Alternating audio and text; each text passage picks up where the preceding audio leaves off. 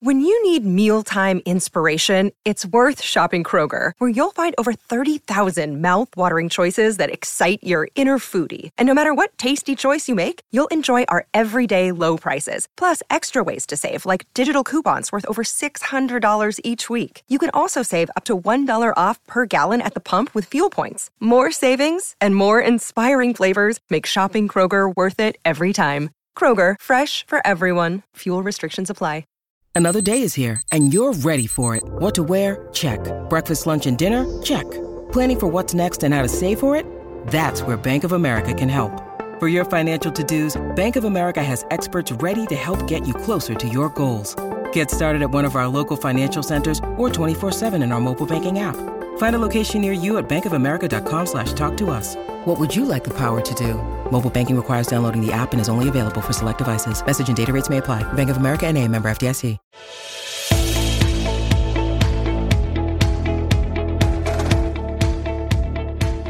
Hi everyone, it's Lee Salisbury here, and welcome to another edition of the TV podcast Soap from the Box. Whether you're a fan of Coronation Street, maybe Neighbours, Home and Away, EastEnders, Emmerdale, Hollyoaks, maybe you watch them all. There is someone for everyone right here. I used to direct soap, so I know what it's like on set and off set, and here I get the secrets from the stars.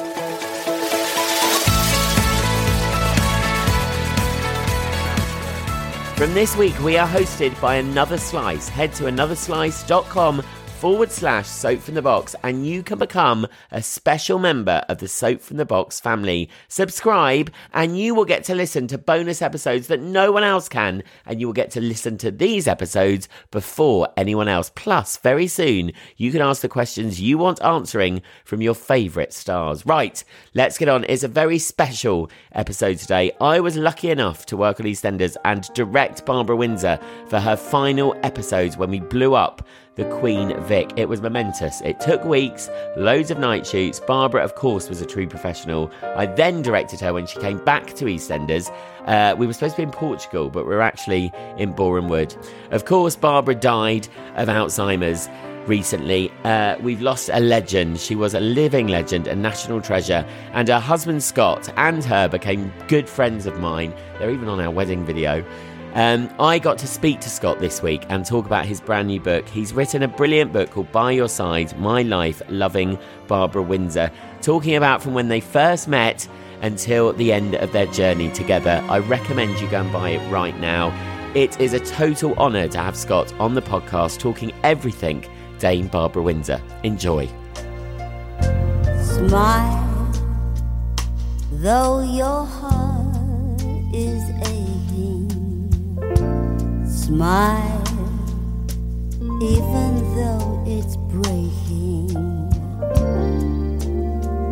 When there are clouds in the sky. My guest today has appeared on our televisions in things like The Bill, children's television, as well as performing on many a stage, including some of Jim Davidson's pantomimes. However, he's best known for being the third husband of the late and great Dame Barbara Windsor, bar to him. This brought many ups and downs, as being married to someone in the public eye inevitably does. But their love story is told in a brand new book he's written called By Your Side My Life Loving Barbara Windsor. It's an honest, hilarious, often heartbreaking at times account of their life together. Barbara, of course, got the devastating news she had Alzheimer's, of which she died at age 83. I was lucky enough to work and know Barbara for a short while, and still I'm lucky enough to know the brilliant man that is Scott Mitchell. Hello, Scott. Hi, Lee. How are you doing? I'm good. How are you? I'm doing well, thank you. I'm doing well. Keeping keeping nice and busy and and you know reliving lots of wonderful memories and some sad ones and you know just just keeping that alive in in my head at the moment I bet. I mean, writing a book because I've had a few people on who've written a book anyway, and you kind of bringing up all your past because you, you say at the beginning of the book that you were lucky enough to have written diaries because otherwise you might not have remembered everything. Absolutely. I mean, you, you know, you'll find with most of us, you try and think back on things, and it's sometimes it's only when someone else says, oh, don't you remember we went to so and so one night? But the great thing about diaries is, which I started in 1987, is that I literally I write a day to day diary. I still do. So I talk about where I've been, who I've seen, how I'm feeling. So I had so much information down in the diaries. And what hap- what happened was um, after Barbara passed on the 10th of December 2020, we were still in lockdown. And I went down to stay with my family because I, I didn't obviously didn't want to be in the house for myself at that time.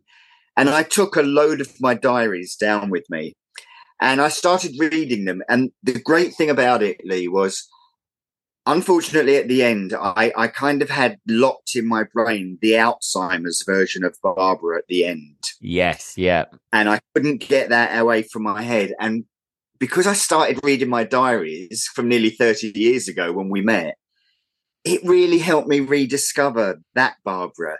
Yeah. You know, the, the one I met and, and fell in love with and the fun we had and, and the challenges we had. So it was very cathartic in many ways, as well as obviously quite painful at times as well. Yeah, I suppose it's in a way, it's a lovely way to round you know that, that there has to be a way to end and it's kind of a nice way to like you said to relive all of that and get it all down it's something there it's like you, you there on your side isn't it? It's all there for you and for everyone. Absolutely. And and i think it's also you know important because barbara actually always predicted to me that they would ask me to write a book. I mean that was before she had dementia. And it, it, came from the fact that I once asked her, I said, Barbara, I said, in your in the interviews that you do and in the books that you've written, you're very, very honest, like brutally honest about yourself. Why? You know, a lot of people in your position who are as famous as you would not be as honest as you've been about yourself. And she said, I'll tell you why, darling. She said, because I'm the one who has to look at myself in the mirror. Yeah. I'm the one who has to own myself. And some people will like me, some people won't. There's nothing I can do about that. She said, but at least I'm being true to myself. And she said, and the other thing is, Scott, when I'm not here one day, they're going to ask you to write a book about us. She said, and you should do it before someone else tries to do it. She said, but I want you to promise me one thing. You will be honest. You will say how it was for us, how we were together, who we were together. She said, and that way you can move forward with your life, sweetheart and and you know hold your head up high and you've told our story because you're the one who should tell it which is brilliant and is that what has happened then the fact that do you feel like that do you feel now you because i mean i was blown away how honest it is because again i'm used to reading books by people some people who i've met and know and kind of know what i'm reading isn't quite yes. the truth. Um, and sure. yours is so honest, which I think I would have to be as well. I mean, I live by that mantra. And we know that Bar- Barbara certainly did live by that mantra. Her books are so honest. Mm. Do you feel now quite cathartic about it? Does it? Was she right?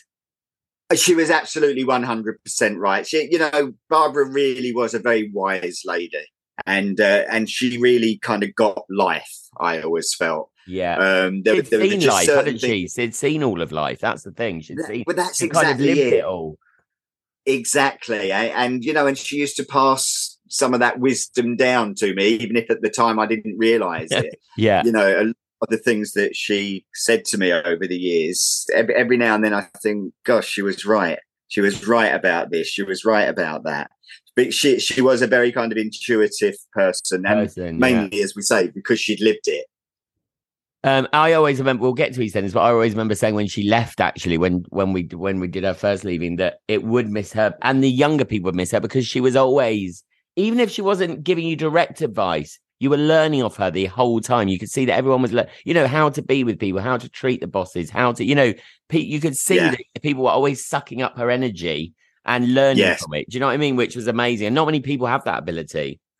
I agree, and and also you're right. She did it in a way that wasn't making you feel like you were being lectured. Oh yeah, no, or, never, never. It, it, was always a very, very basic, simple way she did things and said things, and you you kind of listened and thought, yeah, yeah, yeah, I, I get that. You're right. Yeah.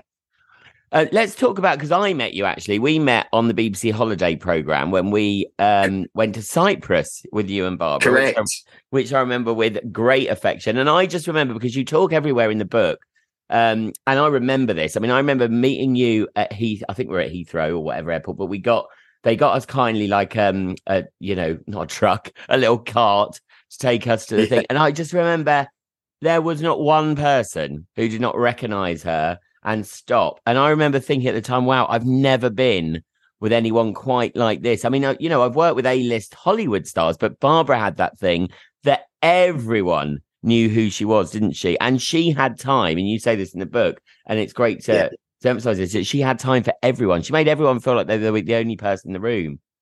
Yeah, absolutely. And and she really was one of those people who was like unmistakable. People did kind of gravitate towards her the, the minute they saw her. I always used to say it was like walking down the street with Tinkerbell uh, because because people would walk towards her, they'd see it was her, and th- this like lovely smile would come on their face. And you'd see him go, look, it's Babs or it's it's Barbara, and they'd start waving her or calling her name.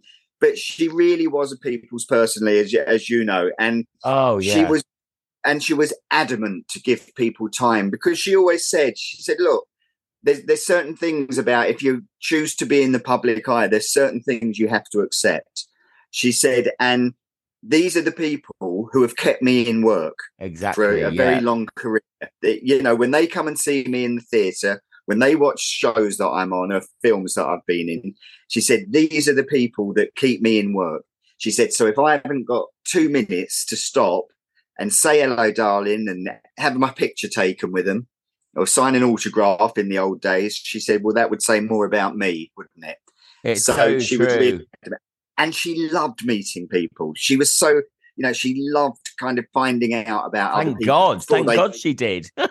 yeah, exactly. I mean, and, and before you know, they could say to her, "Oh, tell us about Kenneth Williams. Tell us about Sid James." She'd, you know, we'd get in a taxi. First thing she'd say is, "Hello, sweetheart. Uh, so, so where do you live? Where, you got family? You know, always wanted to know about other Yeah. people." Yeah, it's great. And I've repeated that mantra to a lot of people actually say, because I've been out with actors who'll go, no, you know, hush people away. And I always remember Barbara saying to me, these are the people that that Mm. made my career. And I've never, you know, I've never not signed an autograph. I love you said, oh, back in the old days. Isn't that awful? The autographs are back in the old days now. I know it's very rarely towards the end years. Where, uh, Is it? Barbara all just selfies. that- it's all selfies now absolutely Uh, it's either that or you know let's say if it's of an opening night a lot of um fans who who collect autographs will have pictures from your career oh, okay. Yeah. you've done, and they'll ask you to sign it as you come out of the theatre but mainly it is selfies now that people aren't interested in autographs People aren't interested in autographs. Well, in the book, so we'll we'll kind of go through bits of it. Now, everyone has to go and get this, and I don't want to give loads away because you want to have a good read of this. Amazing. But I love so you met Barbara. She was friends with your mum, and the first dinner you went out to with her was in Brighton, and your parents and Brian Hall, who you're still really good friends with, who I love as being that we'll know as the chef from Fawlty Towers. Um, so it was the start that night of kind of the start meeting many legends, wasn't it? Basically with Barbara.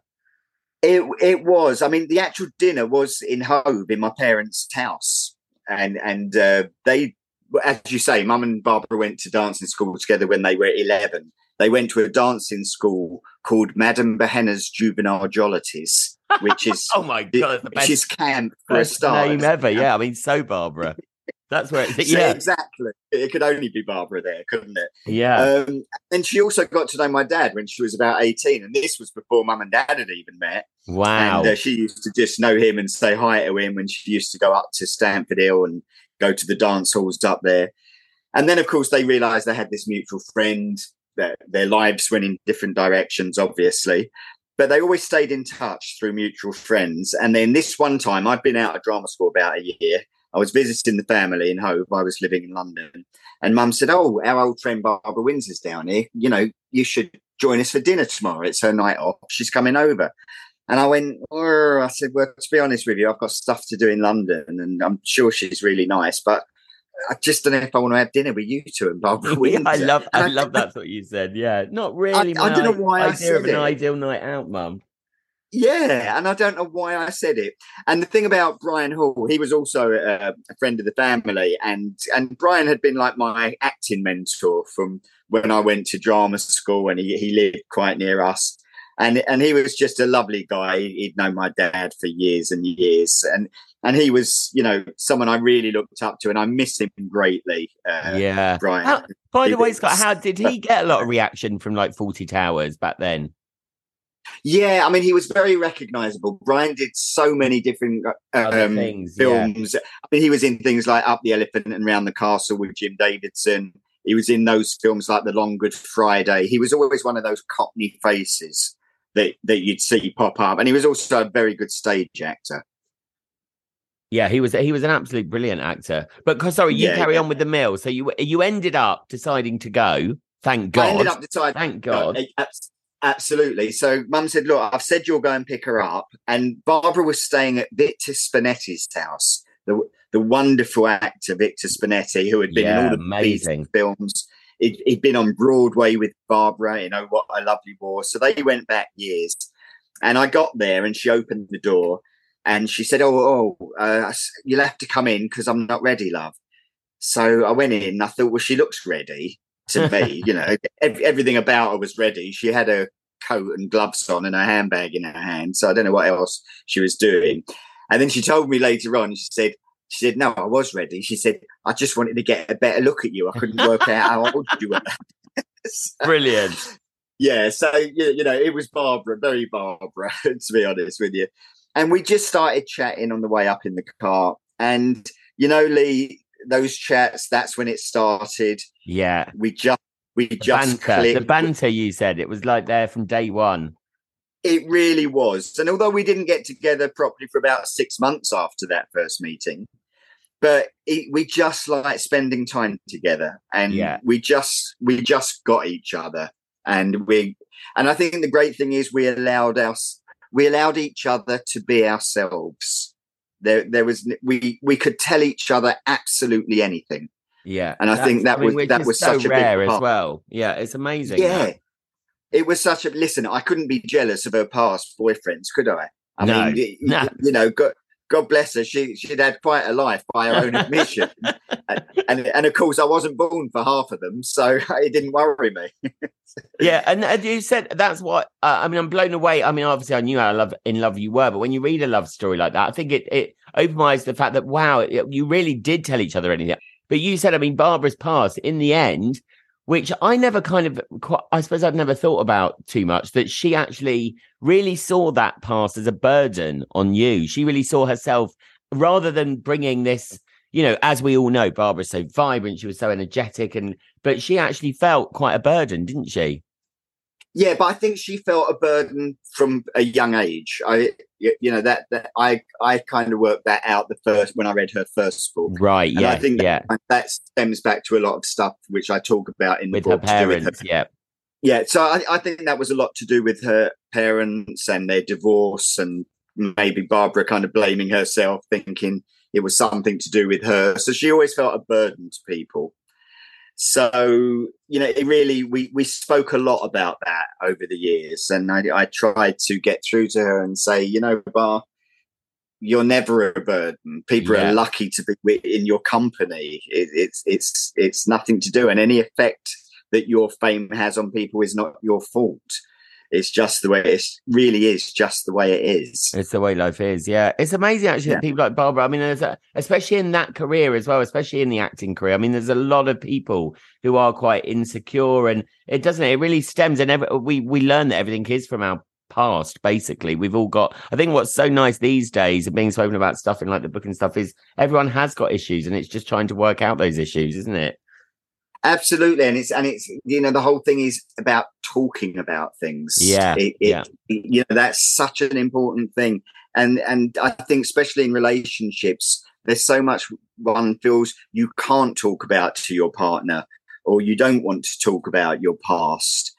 But the fact is, you know, your past is your past. Yeah, and yeah. It, it makes you who you are today. And I think the lovely thing about both of us was we didn't judge each other. And, and we allowed each other to be human. And, and I think that was such an important part of our relationship. Saying that is great. It's, yeah, allowing yourselves to be human. And, and reading the book about you when you were younger is interesting because again, I I kind of really related to this because I you've I found it interesting. You talk about when being young, you felt quite insecure about me not being as tall as the other guys. Um, Mm. which again I felt like that. And it's again when you work things like that out, you realize why you've a, you've been a certain way in later life, don't you? Absolutely, absolutely. Well, you feel you kind of feel less than if, yes, if you yeah, start yeah, not as tall as the other guys and big guys, then you, you kind of think, oh, well, that means that I'm a kind of weaker version of a man. Of course, these are all false beliefs that you can feed into your your young mind, and it, it's certainly something that I did. I know that, but um, you know, it it takes time, and we all work things out in different times for ourselves. And uh, certainly, you know, I I don't feel small today. I feel like a giant in my own skin. good, exactly. So, so do I, Scott. We're not the short guys Mhm. anymore. exactly.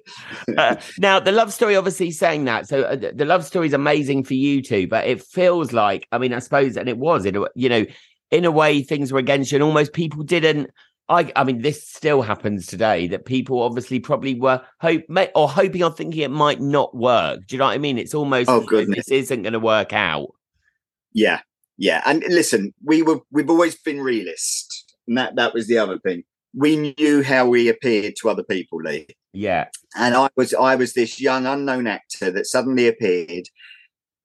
Supposedly, people assumed I was the cause of the marriage breaking down, her second marriage, which, is wasn't very the obvious case. in the book yeah very obvious in the book it was in a you know not going well a bad place and you know yeah It- yeah, they, um, they weren't living together or anything at that point. It just wasn't public knowledge.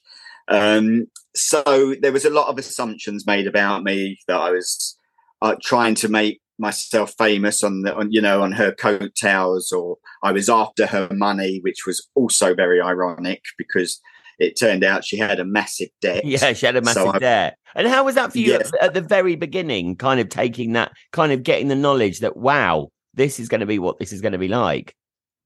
Well, I, I tell you what, it really did. It, it made everything very real for us. Yeah, because we- we certainly knew that we wanted to be together for the right reasons because is we great. liked each other because we liked each other and and because we respected each other and we just loved hanging out together we had such fun lee we yeah. those early days we had such such It sounds fun. Like it in the book. I mean, it's really sad. Mm. And and again, you saying that quickly before the fun. It, what's great about that, I suppose, in a way, is that again, people in everyday life that haven't got this fame thing. I mean, it's almost like all the honest opinions, all those uh kind of negative opinions did come out and made you evaluate each other which i suppose a lot of people might not have you know people other friends of friends might not go oh is he you sure he's not after your money bar or whatever? Whereas all of that came out and it was all there wasn't it for you to go well actually It- this is why we are together.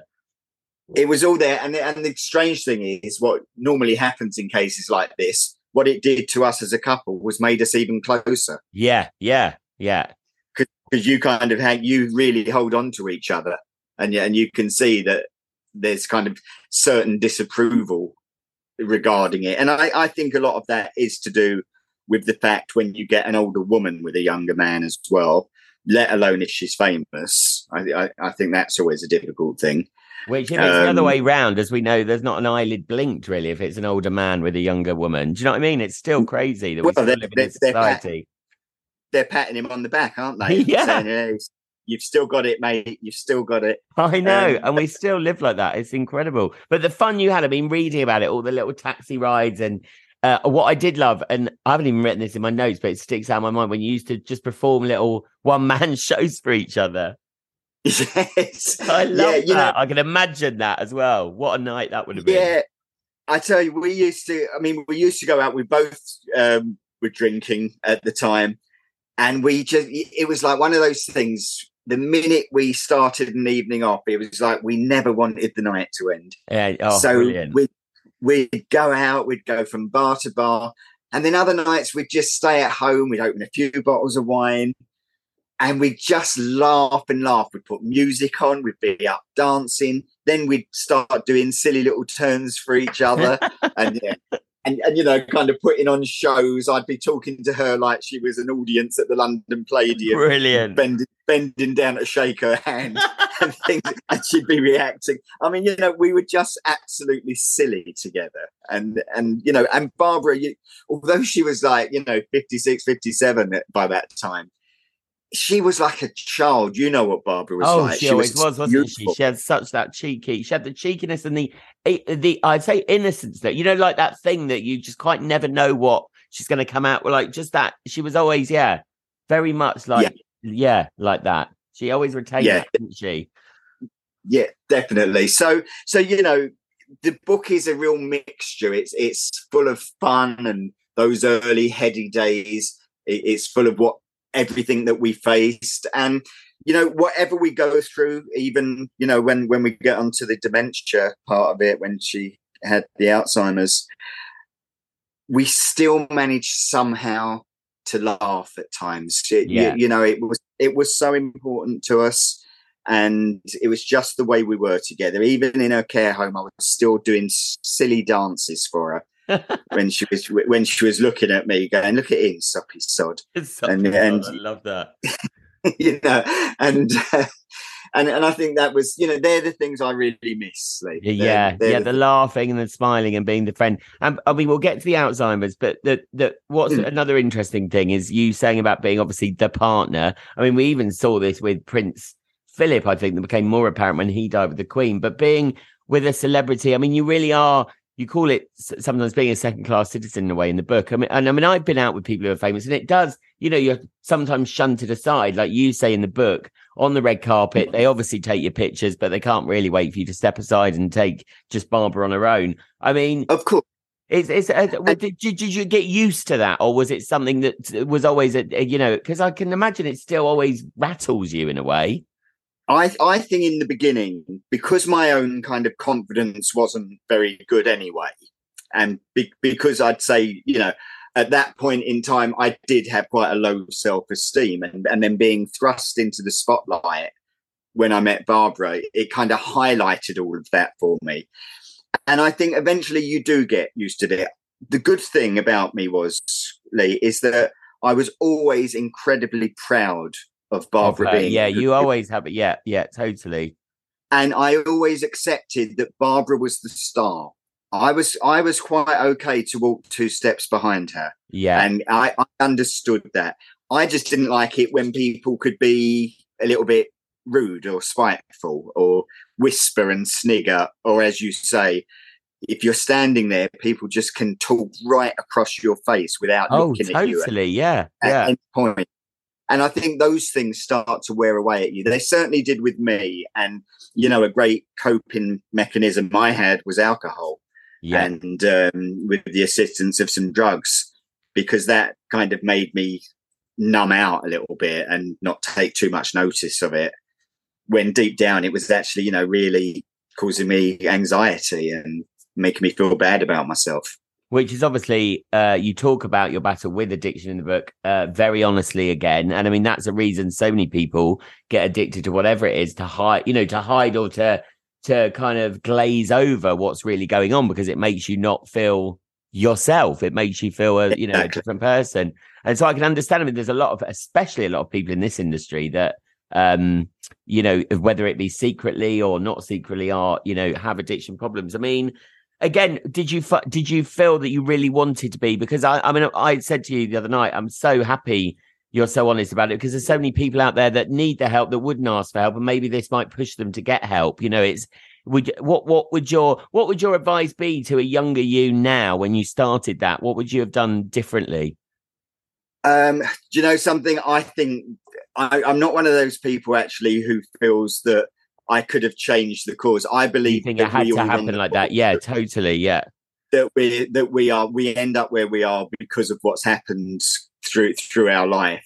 And you know, I would have liked to have had more belief in myself back then. I I would have liked to have known then that I actually had many, many strengths as, as, as, opposed to feeling, you know, less than or like a failure a lot yeah. of the time. And I think many, many people suffer with that, Lee. And I think it's very hard as well, especially for men to talk about that. Oh, totally uh, and utterly, yeah.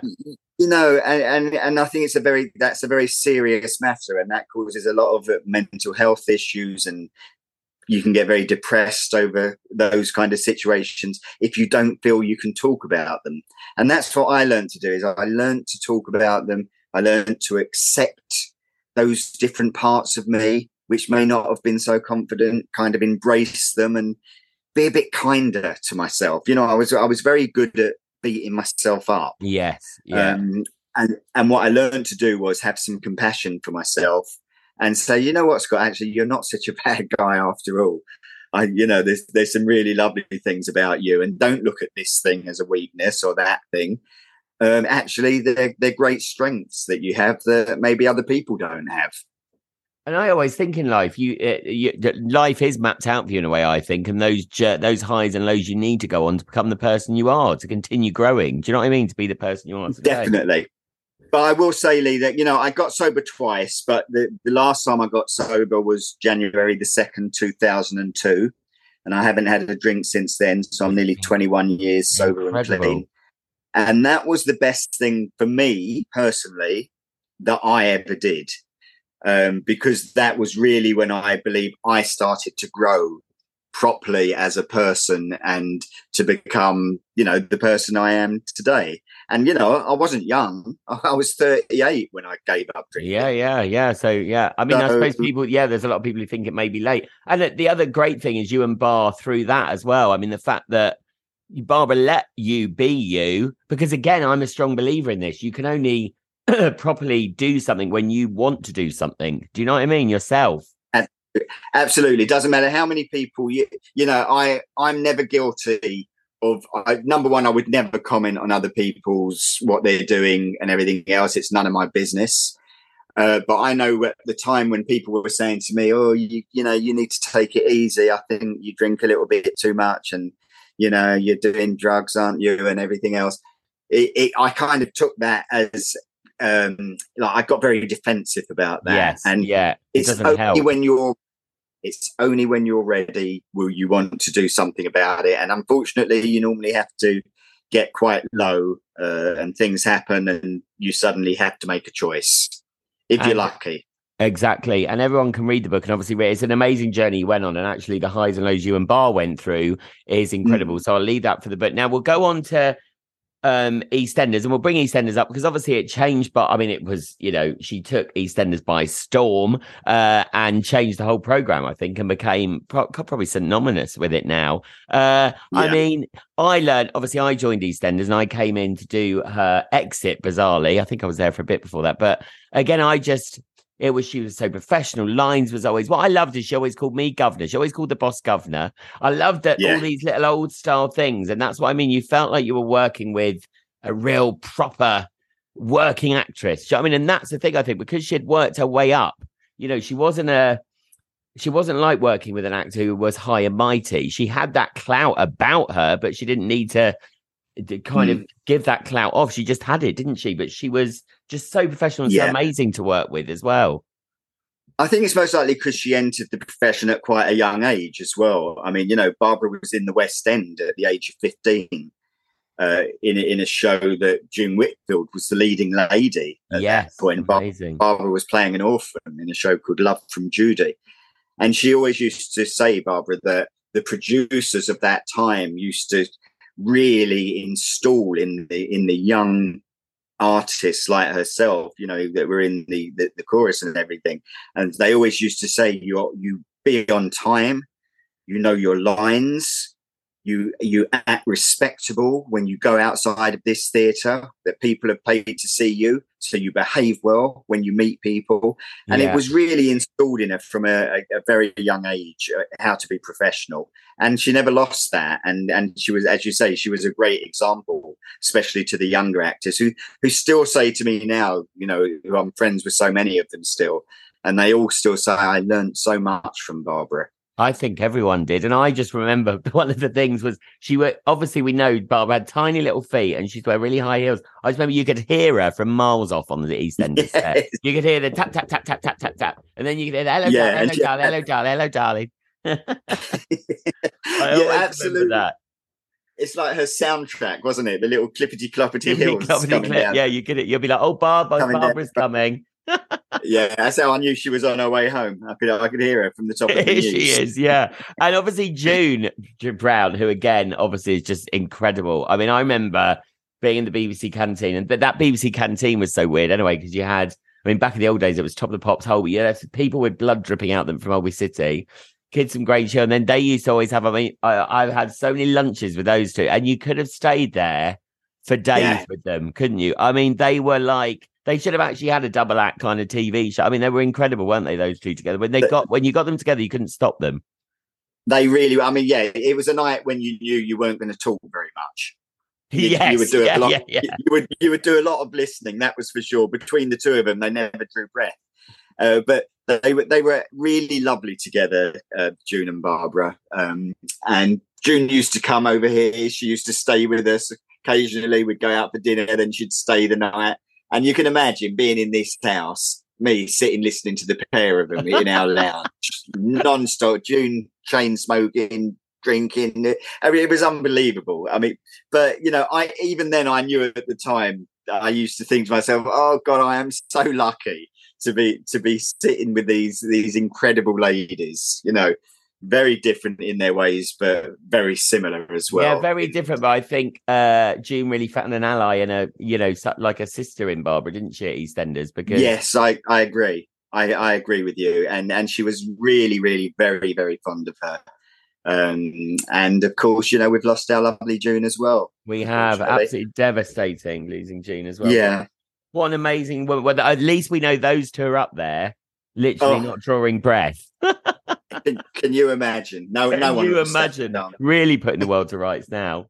So talking about EastEnders, I need to read this out. This will be um this will be uh news to so many people. And this, I mean, this was so news to me. So this was obviously you I think I'm right in saying you were were you family friends with Amy Winehouse's mum and dad? Um, yeah, what, what it was is that Amy's family had been friends with my family for Your like fa- years yeah. and years. They like over forty odd years. They'd all known each other in London, and it it was really a case of, a, you know, we always crossed paths with them. They they were very close. Barbara and I hadn't actually met Amy until the point where you read in the book where I explained that she was sitting outside our house. Yeah. And then, well, the bit, a bit I'm going to read is just the end line, really. But it says she became a regular visitor to our house after that, sometimes on her own, sometimes with a friend. I think, I hope that's because she felt safe there. Whenever she came, I'd make tea and she would offer to help Bar learn her li- Bard to learn her lines. Can I be Peggy now? Amy would ask. Sure, darling, you make a good landlady. I love that you she used to rehearse with Barbara, Amy. Yeah, yeah, she absolutely loved it, and and you know, one, once again, I do believe that um, Amy felt safe here, and I'm sure she came did. on. She came on many occasions, and and you know, most likely the only regret, but it's not a regret, is that none of us ever took our phones out to take a picture of the two of them together. Oh, really? so you've never had Yeah, Wow. But that's, yeah, like you said, in a way, you just live life rather than. absolutely, and that made it more precious because they were both ladies who constantly were being stopped Yes. and being recognized and at least that, that they could sit here in our house and not have to worry about that and just have a chit chat together like two normal people and and it was just lovely and and you know and sometimes i think oh well that would have been such a fantastic picture of the two of them sitting there together but it made you- it very special and It makes it very special because only you've got it in your head. Do you know what I mean? That's what I always think about those moments when it's like that. absolutely and it's a, and it made it very authentic as as a friendship as well and uh, we were we were both devastated when when we learned that she'd passed away I know another amazing. And did Barbara ever think? I mean, because she's been in that the in- she had been in the industry for so long. I mean, did she have a viewpoint of these? Yeah, because we've seen so many, you know, recent stars at young ages. You know, because of the, Mm. you know, now it's so because Barbara obviously wasn't on Instagram. She, you know, we know that she didn't, you know, she didn't want to know any of that. But all of these younger stars, what what they go through now. I mean, did Barbara have a view on that? Did she think in a way? I don't know. Was she lucky to be in the in the industry before it all changed to what it is now? I think you know, I when I look at the the different eras of, of the industry, I I think that let's say Barbara's generation really did see the glory days of, of even though they had the to work hard, really hard. I mean, They- without they the money really- sometimes, but listen, yeah, they really worked hard for it, you know, and they all had to come up through the ranks. There was no overnight stardom because they'd been on a reality show. You, you know, they they were working nightclubs, they were doing theatre, they were you had to get your equity card, didn't you? Then, I mean, you had to. Exactly. Yeah, you really had to earn your stripes Yeah. in those days. and I think you know Barbara in, in many ways had compassion for young actors because she always used to say she used to say Scott she said it's it's very difficult for him sweetheart she said you know if, if you think of a young actor who goes into EastEnders I mean at the time you were being watched by 18 20 million an yeah. episode Oh yeah. she said so overnight within a few weeks their face is suddenly imprinted on the general public and they can't walk down the street anymore because people keep pointing at them and stopping them and talking to them and she said and that's a hell of a lot to handle for young people. But she she very much also admired um, youngsters who started off young in the profession as well that that wanted to do it for the right reasons not just to be famous Yeah, no, totally. Uh, uh, talking, to, let- let's go back to EastEnders because this is from the book, and this is obviously what I worked on. Let's just, I'll read this on the 10th of September 2010. I can't believe it's that long ago. Bar's last episode on EastEnders aired. The closing scene saw Peggy walking past a burnt out pub, pub, sad but resolved, walking into an unknown future with one glance back at all that had been before. It felt very fitting, and Bar had made sure everything was perfect, right down to including the last scene at the dry cleaners to pick up her one surviving outfit, which gave her the added benefit of a final scene with June. It was really poignant, poignant, and beautifully handled. And it was, it was. I mean, we worked on that. It was such an amazing, and that Yeah, that you saying that end scene as well. It was kind of we all knew that as well. It was like Peggy leaving and looking back, also Bar. It was Barbara as well. You know, going into this different future. Exact- Exactly, Lee. I, and and I think you know there there was a lot of things that became very intertwined between the two. I mean, Yes, she, she never- often do. Yeah, yeah, and- I think you know when you're play for that many years, when you're playing someone day in day out, I think it's hard for there not to be a slight crossover. yeah. I mean, totally. I have to say, I, I think the reason Barbara's career lasted the way it did was because she could actually switch off. She Yes, didn't. yes. She, didn't- she Barbara Windsor twenty four hours a day. Um, you know, she could close the front door. She was a very normal, down to earth lady. Um, and considering how famous she was, because you know, I, I used to see people a lot less famous who had most likely been famous for a smidgen of the time that Barbara had, who had a very starry quality about Quality. them. Yeah, yeah. Well, you saying that, I have to say, when we filmed that and it was the fire, I mean, she, um, it was, you know, at times I remember thinking, God, I hope I don't set her on fire, you know, because she wanted to do, she wanted to be in there with the fire. But I remember, Yes. I remember the stunt double. I'll never forget this. I'll never forget the stunt double had, you know, the wig on and she was as big. And every time, well, I remember we were doing the stunt with Lacey falling out the window and uh, they put big boxes down and we kept seeing what we thought was Barbara resetting the boxes because the stunt double was rushing around on her heels. We were going, Bar, stop it, have a rest. And then she turned around it wasn't her. But but because that's the kind of thing that Barbara would do. Oh, totally. She was really hands on, wasn't she? Yeah. And she and she was a great believer that you're a team, and that includes everyone on that Oh, set. totally. Yeah. From you know, from whether it be the director, the cameraman, the sound man, the the, the crew, the the props people. She always believed that Uh, you know the supporting artists, especially. Oh, she she's said, so- you know, yeah. we're a team. Without everyone doing this together, we, we don't have what we come out with. You know, we don't have the end product. And, that everyone really- needs the same respect. And she was and very it really adamant. was on a show that worked that fast. And another quick story was that when we filmed that fire, I remember Big Brother, the final was on, and all the electric cut on set. And I always remember her standing with me, and she's going, "Oh, it's him, darling." Above, he's he's he's telling me he's not sure whether he wants me to go. I remember. I remember that. That was it. Was actually quite ironic, wasn't it? And Yeah, it and was. Yeah, It, it was like- spooky, actually. it was spooky. But I mean, so then Barbara left, obviously, and she did come back. Yeah. I mean, I remember um I came back actually to do when we were pretended to be in Portugal in Boreham Wood. And yeah, we what love was- this Sam Womack. with the lovely Sam Womack. And actually, when it, when it was boiling hot, we were so lucky. Do you remember? So it actually felt like it. We were in, I mean, we weren't in Portugal. We were at somebody's posh house. But obviously, by then, Barbara had been diagnosed with Alzheimer's. Um, now, again, Yeah. this story is told in detail in the book, and I want most people to read the book to read, you know, the story of when it was. But I didn't know at that point. She had autocue, obviously, and I, I just thought that, um, as we did, that she hadn't been learning lines. And actually, a lot of older actresses, at you know, uh, do have that. That when they said that they're younger actors as well. Because when I used to act, I used to remember Shakespeare. I wouldn't have a clue now, but because part of your brain turns off. But Hmm. you know, that day she got diagnosed with Alzheimer's. I mean, you say in the book, life just changed that day. Yeah, no, it, it really did. And of course, after, just after she left EastEnders, well, uh, the reason she left in 2010 yeah. in those brilliant episodes that you did was because a year before she'd started having a few kind of, she kept going blank on set and forgetting her lines. And the thing about her was, as, as you will um, agree with me, she was brilliant on her lines. Oh God, she was yeah, yeah. well prepared, you, you know, and she had this incredible memory as well. Uh, and so I said to her, look, maybe it's time, you know, EastEnders is lovely. I know you love it and adore it, and it completely re- revived your career again. But maybe it's a bit much now, all the hours you're doing. So she did agree to leave. But I did notice over the next couple of years, you know, she wasn't herself. And that's when I took her and she was diagnosed.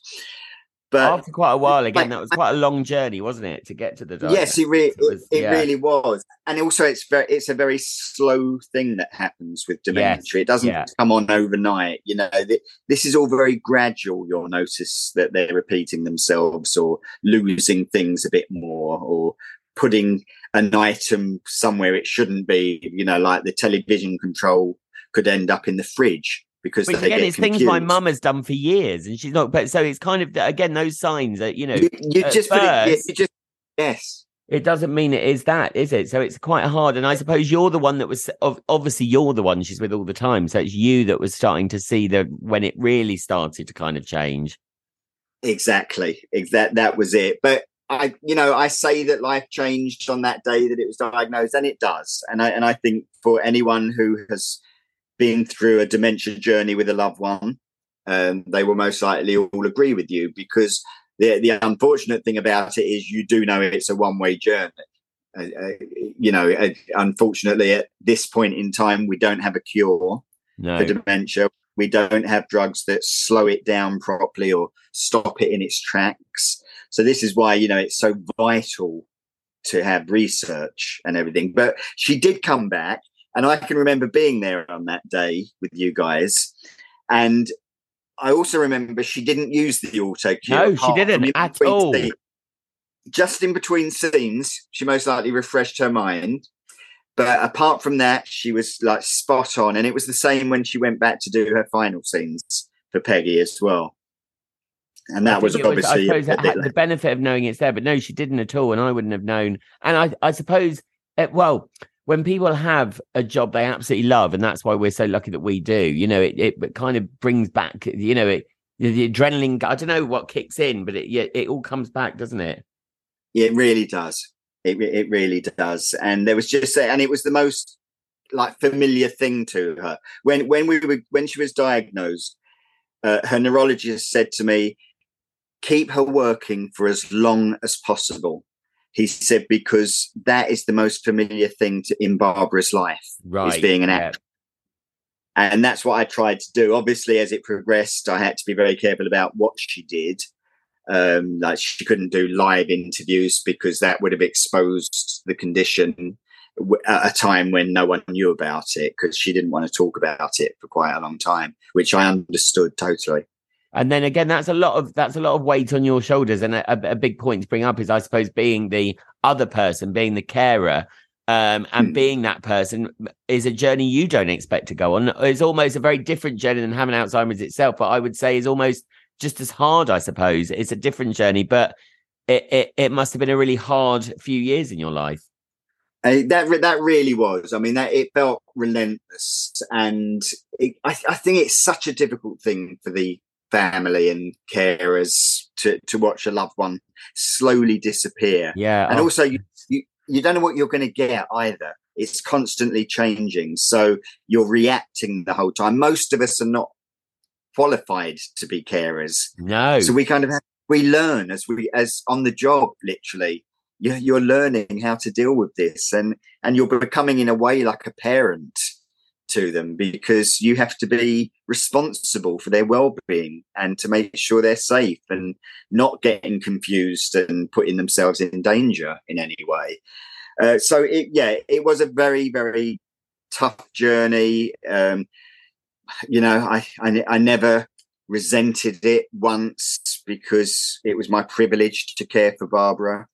Um, I'd rather she didn't have to go through that, of course. Yeah, well, you loved that. her, so you would do anything, wouldn't you? But I mean, I think, yeah, but, but you deal you deal with it in, in the situation, and you, and you kind of realize, you know, you, that's where you find your strength.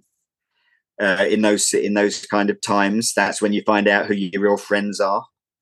Um, you know, there's so many things that you discover Uh, yes, in, in those yeah. times of need. Well, again, you're very much like me. It's like you have to use those parts of the journey as a building block as well. Otherwise, you know, to carry on. You know I mean? You have to learn from every bad thing and and try to take Yeah. good away from it. And and what you've done as well, which is great, is obviously really throwing your support behind the charities and you Yeah. obviously have run the marathon to raise awareness. And I mean it and what Barbara's legacy, I suppose you say on the book, was how much it raised awareness of Alzheimer's, like the amount of calls, the amount of it really brought people out talking about it, didn't it?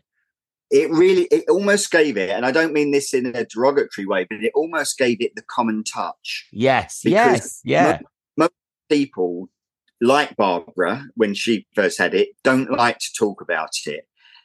It seems to be there. There's a stigma about it with the families; they don't want to talk about it, and certainly the person who's got it doesn't want to talk about it. Um, and it, it was kind of when Barbara came out and went public and said, "Yes, I have this," and started talking about it. Other people who had dementia were saying to their families, "Oh, you know, Barbara, she's got that thing that I've got, that memory problem. And suddenly there was this big conversation opening up, and and all of the charities said their their whole workload doubled, the That's awareness, the incredible, inquiry, incredible. yeah, the donations that were coming in to them. So so her legacy really is a major um, part of the dementia world, which is why I continue to campaign for you know uh, funding and awareness and everything else because I think it's so important and it affects so many people now. It does. It's so important. It's so important to talk about. And you're right. I think just that adding that common touch, as we say, or adding her little fairy dust that she did. Do you know what I mean? Put some Yes. put some magic on it for it to carry on in a in a good way. I mean, obviously, then you had to say goodbye to her. Um, Yeah. and which obviously is devastating. Did you? I mean, like normally, if we say goodbye to someone, a loved one, it's very quite private. But obviously, again, you knew this was going to be public. I mean, does it help feeling the loss with the nation, or does it actually make it worse? Do you know what I mean? Is it? Is it? Is it? By that stage, I, I- mean, I think I actually took great comfort from it, Lee. I mean, li- listen, I, even though I knew that, that it was inevitable that this was going to happen, no one can ever prepare you for, No. For, losing someone. You know, you know, whether that's a parent, whether it's a partner, you know it's going to happen, but the actual reality of them taking their last breath is a whole different matter, as as we all know, because most people have lost someone. Um, but the reaction was so overwhelming. It was so incredible. I mean, it was incredible. Yeah, that the day it was announced, her name was going around the post office tower. Rest, rest in peace, Dame Barbara Windsor. It was going around the Blackpool Tower where she'd been evacuated. There were politicians, royalty putting out tweets and doing interviews talking about her. And of course, you know, when when I eventually got back to London after the lockdown, I was constantly being stopped by people, all expressing their sadness and say how how affected they were by her passing and how special she was to them in their lives. And and that really was a great comfort, Lee. And I and I still get it now. I still, Yeah, I especially suppose- you know, Yeah, you saying that, I suppose it is like that. You know, when something awful happens, you you go, "I wish the world would know." Everyone's carrying on as normal, but actually, the world did know, and they did. they were all with you because it's. And what I love is that Barbara knew as well how much she was loved because there are too many people in this world have died, the celebrities that have gone, and they don't. The outpouring of love comes afterwards, but at least Barbara knew that she was so loved by everyone. she she knew she had this great rapport uh, with the public, and and she kind of adored them equally. Yeah, Does that make sense? She really she really did, and she also didn't think of them as the public. She thought of them as herself. Yeah, she it was always like a massive she was one of family, them, the best she? family ever. Yeah, she was. She was one of them as far as she was concerned. It's that her job meant she was on television or on a stage. and do you, Um, do you still so- feel she's with you, Scott? Like, do you are there moments that you can feel she's by your side? Do you have it? Do you, you know, like some I people? do. Yeah, I, I, I do, Lee. Um, you know, there's certain times in the house, and it's it's just a, a wonderful feeling. It's almost like my my skin will tingle or come Yeah. alive, and I'll just sense that I'm not by myself in the house. So I'll look at a picture of her, and I'll just I'll just sense something emotionally, and I think I know you're there. Look, she always said to me uh, before she had the dementia as well. She said to me, she went, "Listen, love." She said, "I'll go first because that's how it'll be with you and me." She said, "And when you, when I go, I want you to be broken-hearted, cry your eyes out." She said, "Oh, you know, I want the whole works." She said, "But when you've got over all that, Scott," she said, "Please promise me you will have the best life ever." She said, "Because that's what I did."